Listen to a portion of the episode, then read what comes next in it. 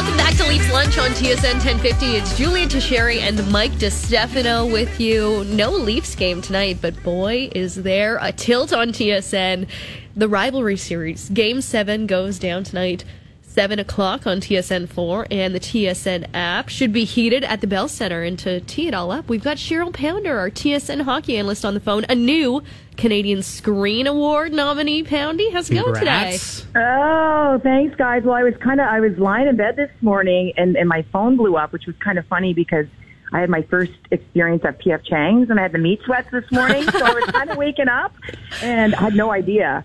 So, I was like, congratulations for what? And then I kind of looked into it because I was, taken by surprise. So it was obviously very nice and just a testament to all of the great people around us. Hey guys, just the support we've had within TSN. And so, yeah, pretty remarkable morning. And so the meat sweats are gone and getting prepped for tonight. Yeah, looking forward to it. This is how I can tell that Cheryl's a much better human than myself because she's sitting here saying, isn't it just a testament to the great people that I work with, that we have here?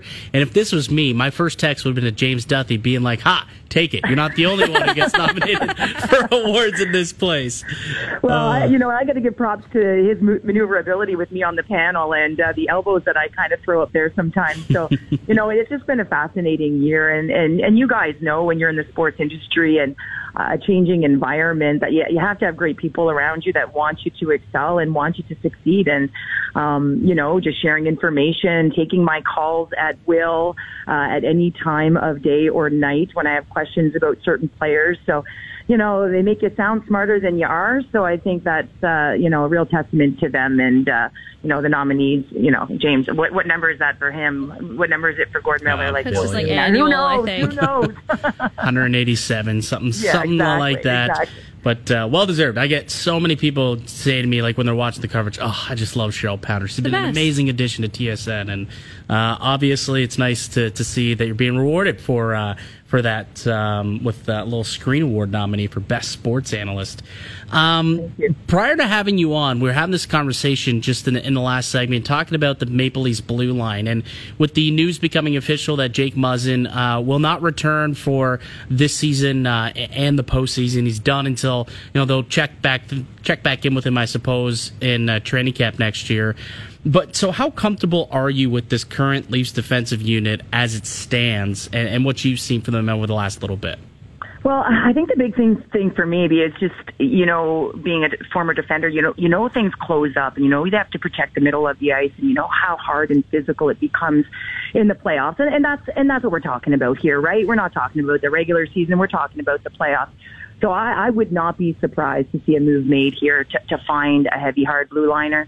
You have to be able to protect the paint. You have to be heavy and hard down below the goal line. You have to be able to move a puck quickly to get it. I mean, look at your forward group. They have to get the puck. So I think that's going to be a real big thing. And I would not be surprised by a heavy, hard addition. And I think, when you talk about someone like Jake Muzzin coming out of the lineup, and what he brought in terms of that physicality. And I think it's really important to have a player that can close, really protect the interior, deflect to the outside, and then close quickly and get going north, get the puck to the forwards. Because, with this type of forward group, that they can be lethal offensively. So it's what they do when they do not have the puck off of the rush, off of the cycle. And I think that's going to be a big piece of the pie here and a big contributor to their success down the road. We've been talking a little bit about Morgan Riley today, Cheryl, and his play as of late, his kind of struggles. And we love Morgan Riley. He's Mr. Maple Leaf. He's been kind of to hell and back with this organization, longest tenured guy.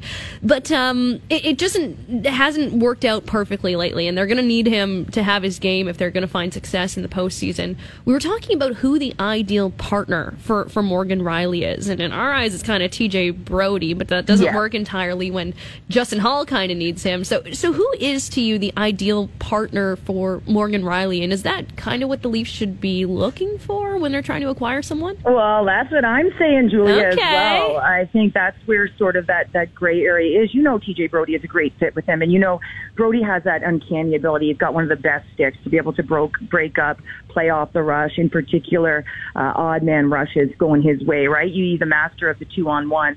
So for Riley, sometimes, he's a skater. And to me, it's always risk versus reward. What kind of reward are you getting when you are jumping into the offense and when you are activating? If the numbers speak for themselves, then it's one thing. But if that reward is not being offset, and it's more risk, and that's a problem. So I think, when you're looking at this group, I think finding pairings that work, that are complementary right now, and that's going to be the big question mark, as you head into playoffs against a team, like Tampa, that's, what they can do, that, the kind of movement they have and the offensive prowess. You've got to be able to shut it down, and you have to have a complementary blue line that knows what it takes, knows how to get it done. So that's a big question for me. And I think there's so many teams looking for that piece, right? That steady Eddie defender, the one that can protect the middle, the one that can really be a constant, and have the ability to play with guys that like to activate a little bit more. So for me, you're right. The Brodies, Giordanos, these guys, can be, consistent and calming. But I think that there's a piece, that I think is still missing on the back end.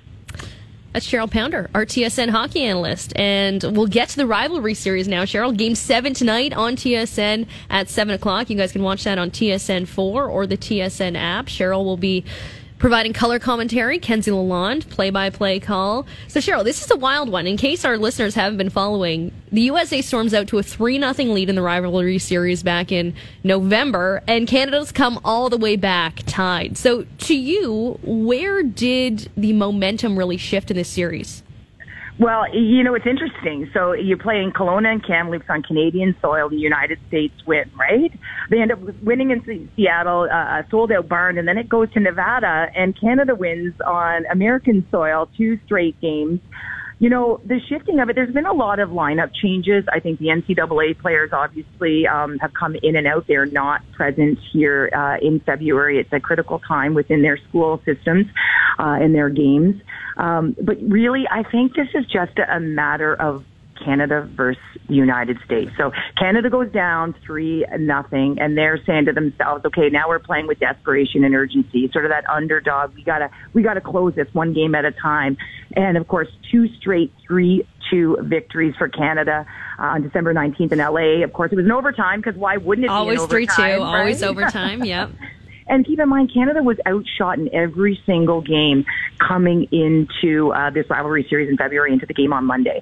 And then all of a sudden on Monday, it was like the urgency around the puck was absolutely incredible. And we're on the NHL network as well, and you're looking, you're trying to mark clips for the United States and find stuff. And, I mean, it was all Canada in that first 20. I mean, they were just so urgent. They were fast. They were strong. They supported the puck. They were all around it. So when they were able to retrieve it, they had close support. There was triangles all over the offensive zone. It was just wonderful to see them in that attack mode. So that the U.S., they're going to be chomping at the bit tonight. They gave up that 3-game lead, and they will be biting to get it back and clinch it tonight. So again, this one never surprises me. And when you say, where did it happen? Who the heck knows, Julia? Because I'm telling you, with this particular rivalry, you never know. You just know that, it's all going to be on the line tonight, and this is typically where they play their best. I know. I want to ask you for a prediction, but it feels like, I don't know, 3-2 for someone feels comfortable? 3-2 is, oh yeah, I mean, if I'm a betting woman, which I am, I would say, I would definitely say that it's a 3-2 final. You could probably argue that Poulin will get on the scoreboard. She's in her home province, of course, being recognized on Monday night was phenomenal, and getting her 200-point in the national team jersey. Only 5 players have done that. And, Hilary Knight on the other side, who's leading the tournament. I mean, or leading this rivalry series in points. You can expect her, or sort of that game winner in Alex Carpenter, who knows that clutch time. I expect her to get on the board. So you've got some key veterans going toe-to-toe here right now. And, the United States will not want Canada to win on home soil. In conversation with Cheryl Pounder, one of our favorites here, hockey analyst for TSN. So you mentioned Marie-Philippe Poulin, and she's just the go. Rewriting the record books here when it comes to Canadian hockey. And I think, the fifth player to reach 200 points with Canada, 3 goals shy of 100 goals. Like, for you, has she already eclipsed Haley Wickenheiser? Like, she's somebody who, you're close with, obviously. But when it comes to Marie-Philippe Poulin and what she's been able to do for women's hockey for Canadian for the Canadian team, like, does she need to do anything else, or is she already, like, the greatest women's player of all time? Yeah, she's the greatest of all time. And I played with Haley. She was, high chair Haley. I was Bam Bam Pounder when we came into the program. We were babies.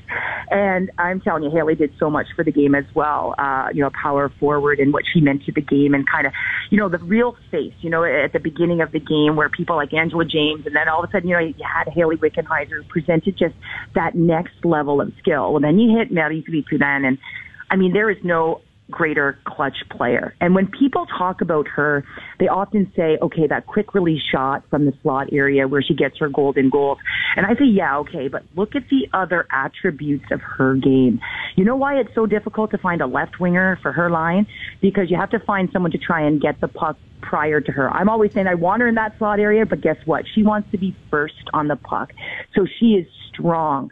She's got that low center of gravity. I mean, just have a look at her quads. I mean, she is unbelievable on her edges in small spaces. Her takeaways on the back check. I mean, you talk about Austin Matthews and the way, his defensive side of the game and the way he can take away the puck and the way he anticipates and he reads well. Poulin is unbelievable. And we don't look at that side of her game or the way she distributes the puck. I know at the Olympics, everyone was talking, Poulin, she's just not on the scoreboard. Of course, not until the final. But, and then all of a sudden she shows up with, I don't know, whatever it was, 11 assists or something of that nature, and because she just has an unbelievable ability to see the ice. So you're looking at all elements of her game. Then at the World Championships this past year in Denmark, what does she do? She doesn't score that game winner, but she blocks the shot, within the dying moments of the game. So the sacrifice element. So when I talk about Poulin now, I always thought it was, the release and the shot. And now I'm like, no, there are so many different elements to her game. Like she, the way she scans the ice, and she'll actually, skate away from the net to figure out how she's going to attack it, or how she'll come up to the blue line to create space on the power play. But it's all in her brain, and always thinking one step ahead, but you can't really quantify it. But to me, she's the greatest player to have played this game, and, so humble, of course.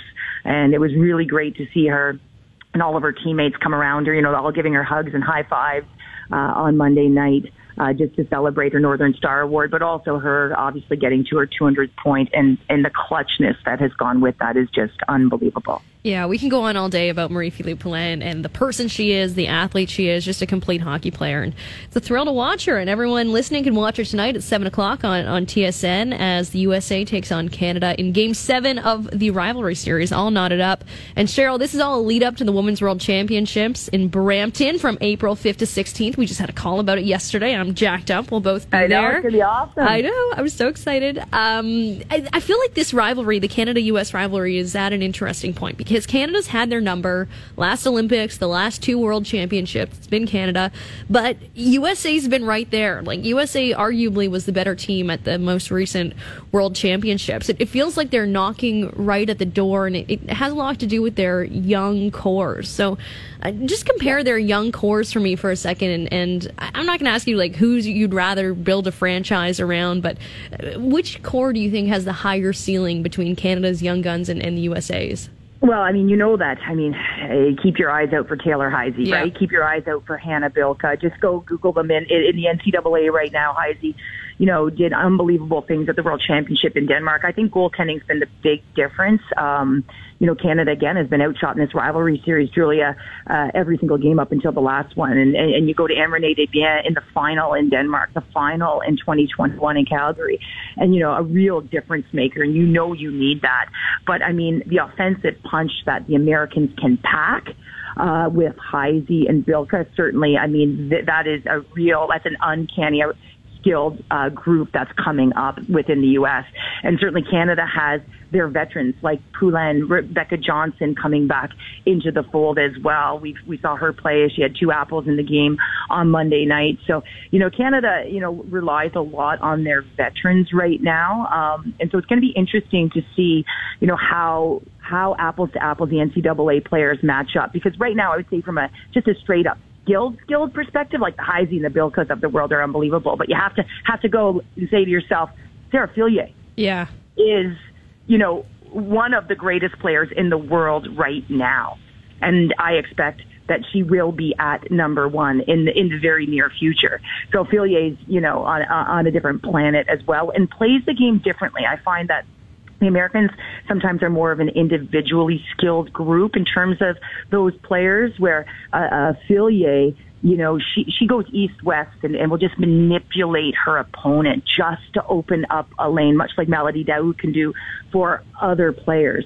So you got players like her. You got Emma Malte, who, is a north-south player, but she has smarts to her game as well, but she is hard, arguably the strongest forechecker. And I know I look at the game a little bit differently, but she'll cut the ice in half, and she will squeeze her opponent to one side of the ice. And that could be Megan Keller, one of the greatest defenders in the game right now for the Americans.